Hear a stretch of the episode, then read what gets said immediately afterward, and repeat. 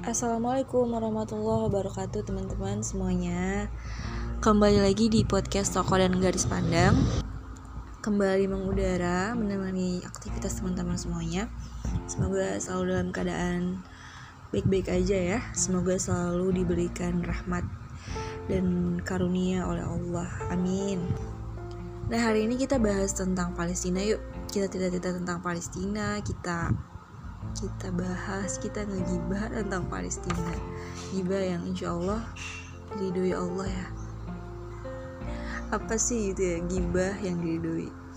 Ya jadi bahas tentang Palestina ini sebenarnya udah banyak sekali gitu ya yang bahas tentang Palestina. Tapi aku pengen jadi apa bagian dari itu juga gitu. Karena kalau bahas Palestina ini atau kenapa ya? Ya aku tahu kenapa karena emang kalau bahas Palestina itu berarti bahas tentang cerita cinta dari ayat-ayat cinta ya ayat-ayat cintanya Allah gitu. Jadi dalam Al-Quran itu kan sering di khususnya di Quran surah Al Is Quran surah Al Isra itu khusus ceritain tentang negeri diberkahi tentang bumi Syam tentang peristiwa Isra Mi'raj yang semuanya itu ada di Palestina kalau ngomongin Palestina itu mungkin teman-teman termasuk dulu aku sebelum tahu lebih jauh gitu ya tentang Palestina pasti ada perasaan kayak um, kenapa sih orang tuh pada heboh Palestina? Kenapa sih? Kenapa? gitu ya.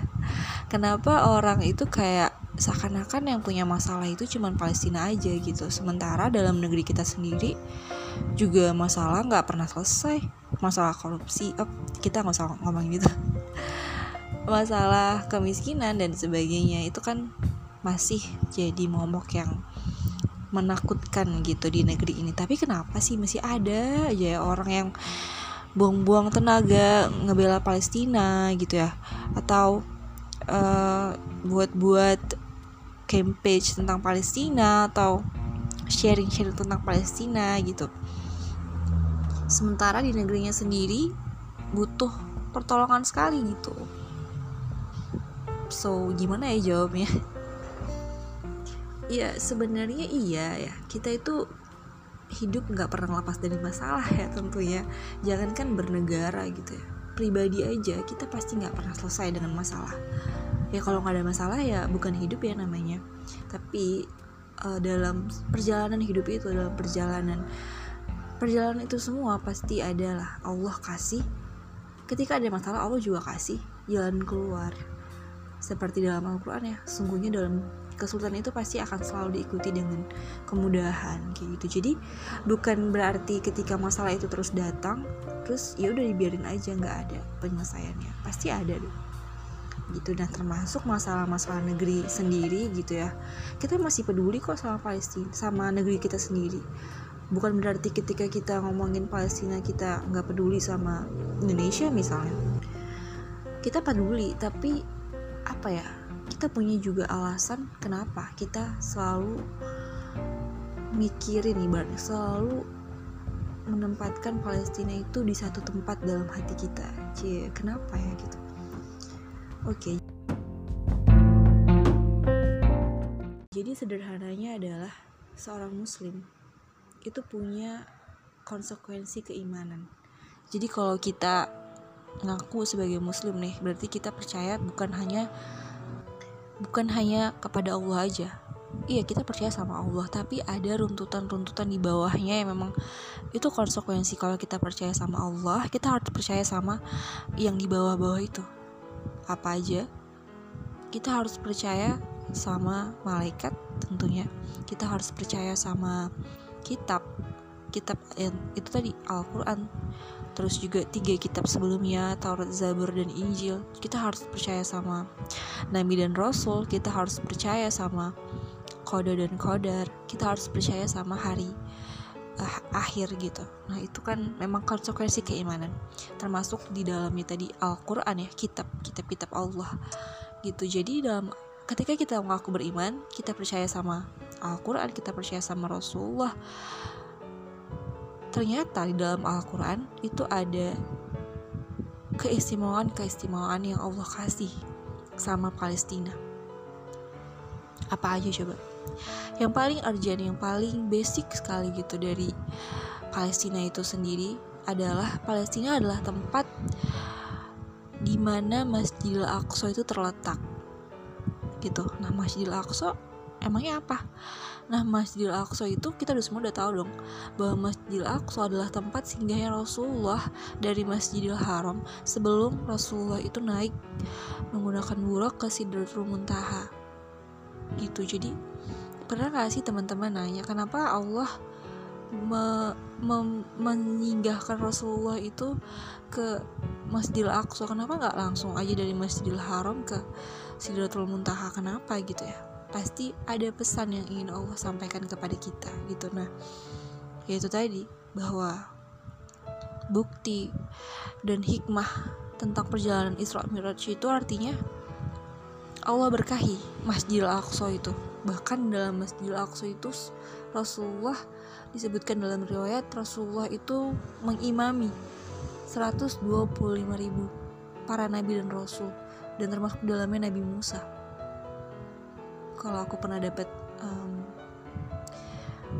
uh, maklumat gitu ya tentang itu tentang bagaimana Rasulullah kemudian mengimami uh, 125 ribu nabi dan rasul menunjukkan betapa uh, Rasulullah adalah apa ya betapa kepemimpinan Rasulullah itu begitu apa ya begitu jelas gitu atas seluruh uh, nabi dan rasul artinya atas seluruh umat di dunia ini. Bentuk kepemimpinan Rasulullah SAW gitu itu jadi salah satu atau itu jadi hal yang paling basic hal yang paling penting. Kenapa sih kita itu harus peduli sama Masjidil Aqsa, sama Palestina, sama bumi Syam? Secara keseluruhan kayak gitu. Dan um, bahkan gitu ya Rasulullah um, aku pernah baca, aku pernah dengar juga bahwa Rasulullah itu selama 14 tahun masa hidup Rasulullah 14 tahun itu dihabiskan untuk uh, bagaimana memikirkan bagaimana caranya supaya membebaskan uh, Masjidil Aqsa, membebaskan Palestina. Pada saat itu uh, yang uh, sedang dikuasai oleh Romawi di bawah uh, kepemimpinan Heraklius. Gitu bahkan um, itu di 14 tahun masa hidup Rasulullah untuk berupaya membebaskan Al-Aqsa itu tadi, Palestina dan bumi Syam gitu dan ya walaupun um, sampai Rasulullah meninggal memang Masjidil Aqsa itu memang belum bebas tapi uh, diganti uh, bukan diganti sih maksudnya dilanjutkan dilanjutkan oleh Umar bin Khattab yang akhirnya bisa membebaskan Palestina. Juga menaruh perhatian yang yang dalam arti yang intens gitu yang yang cukup uh, khusus perhatian yang khusus untuk Palestina untuk Masjidil Aqsa dan aku juga pernah uh, membaca. Jadi guys apa pun yang aku um, ceritakan di podcast ini saat ini adalah apa yang aku dapat dari kelas baik berisik kalau teman-teman pernah tahu. Jadi baik berisik ini kayak anak dari smart satu tujuan. Nah smart satu tujuan ini uh, mengabdikan diri ibaratnya gitu. Karena smart satu tujuan ini kayak lembaga kepalestinaan mengabdikan diri untuk menyebarkan um, pemahaman tentang gimana sih sebenarnya urgensi Palestina bagi seorang muslim?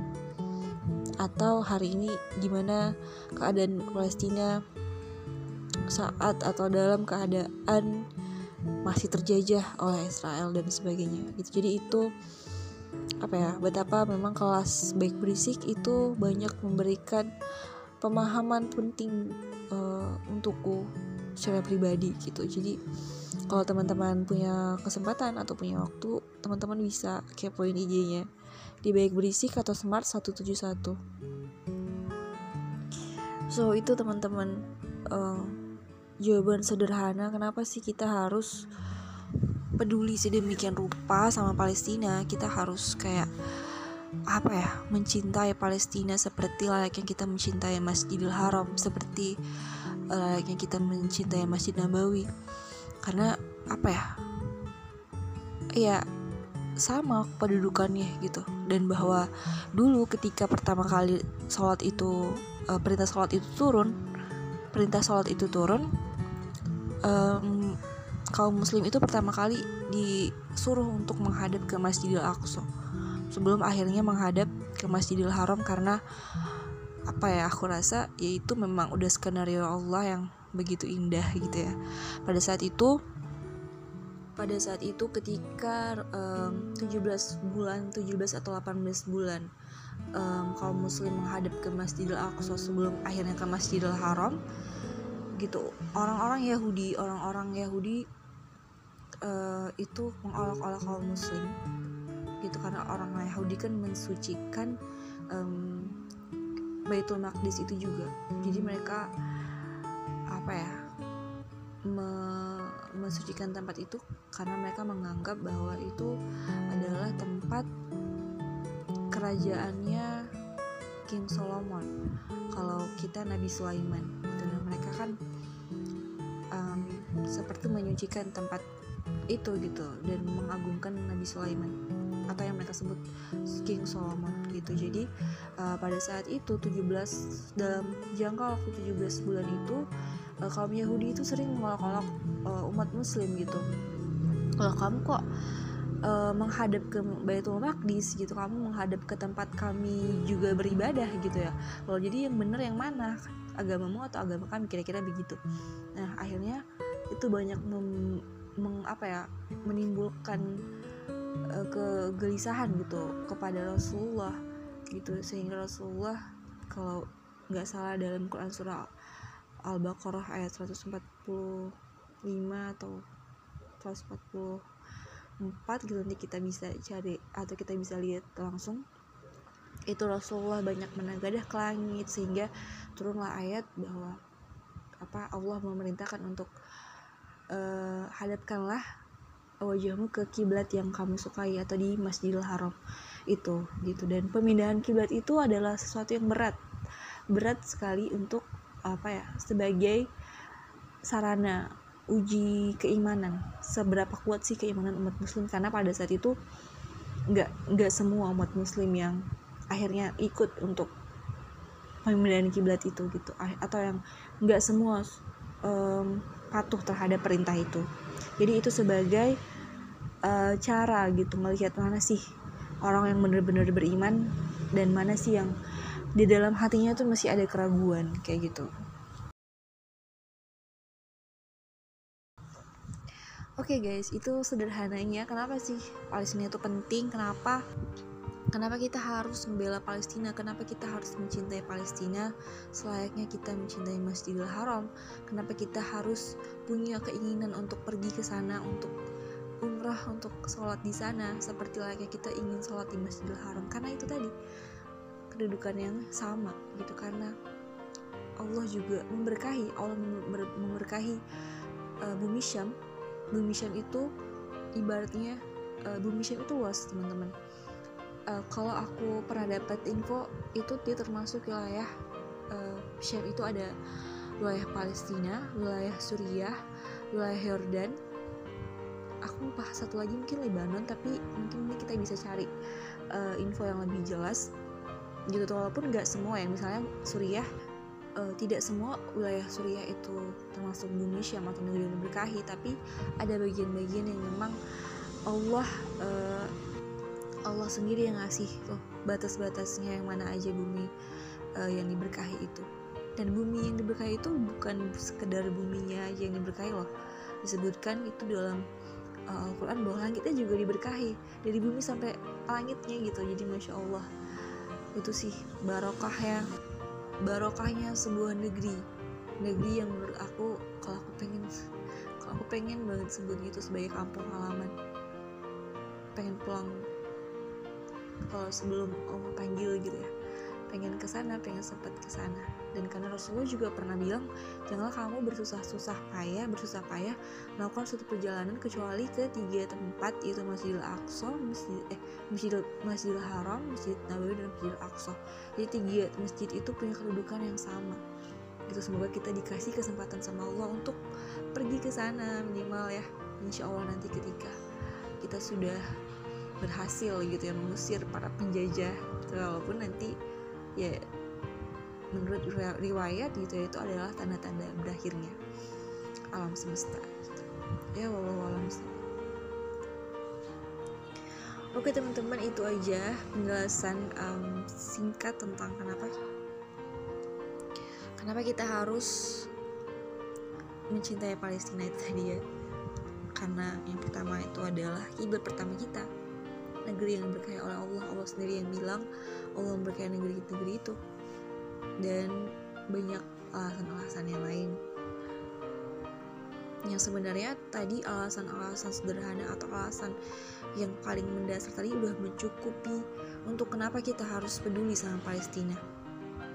Dan kalau kita bilang kita cinta berarti kita apa ya kalau cinta itu kan berarti kita tuh pengen tahu terus kabarnya gimana gitu ya. Kalau kita ibaratkan cinta ke uh, sama manusia. Kita pengen tahu kabarnya kita pengen dekat uh, sama dia kita pengen. Dan kalau yang namanya cinta itu berarti kita pengen ngelakuin sesuatu dong untuk orang yang untuk sesuatu atau untuk orang yang kita cintai gitu. Dan aku pernah dengar satu kalimat yang indah banget menurut aku yaitu tidak ada cara yang lebih baik dalam mencintai kecuali dengan mengenal lebih dekat.